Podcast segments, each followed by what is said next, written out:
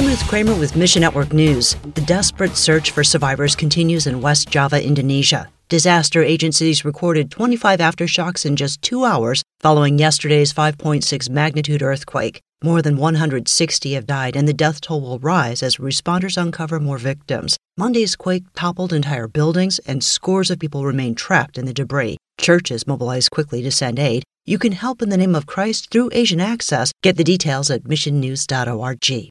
Switching gears, stability has been a distant wish for many of us since January 2020. From pandemic lockdowns to inflation, the world is constantly in flux, giving us new difficulties to overcome. A dependable constant sounds really good right about now. A new resource from Wycliffe USA explores this concept in depth. A 30 day devotional book describes how lives have been changed when they're rooted in Scripture. Mission Network News, a service of One Way Ministries. I'm Ruth Kramer.